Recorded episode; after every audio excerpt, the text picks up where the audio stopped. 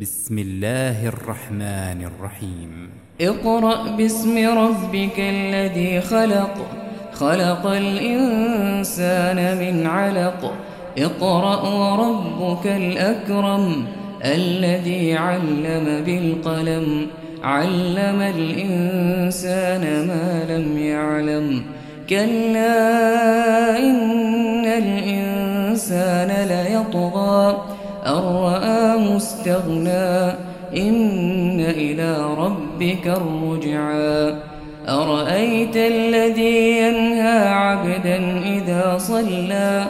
أرأيت إن كان على الهدى أو أمر بالتقوى؟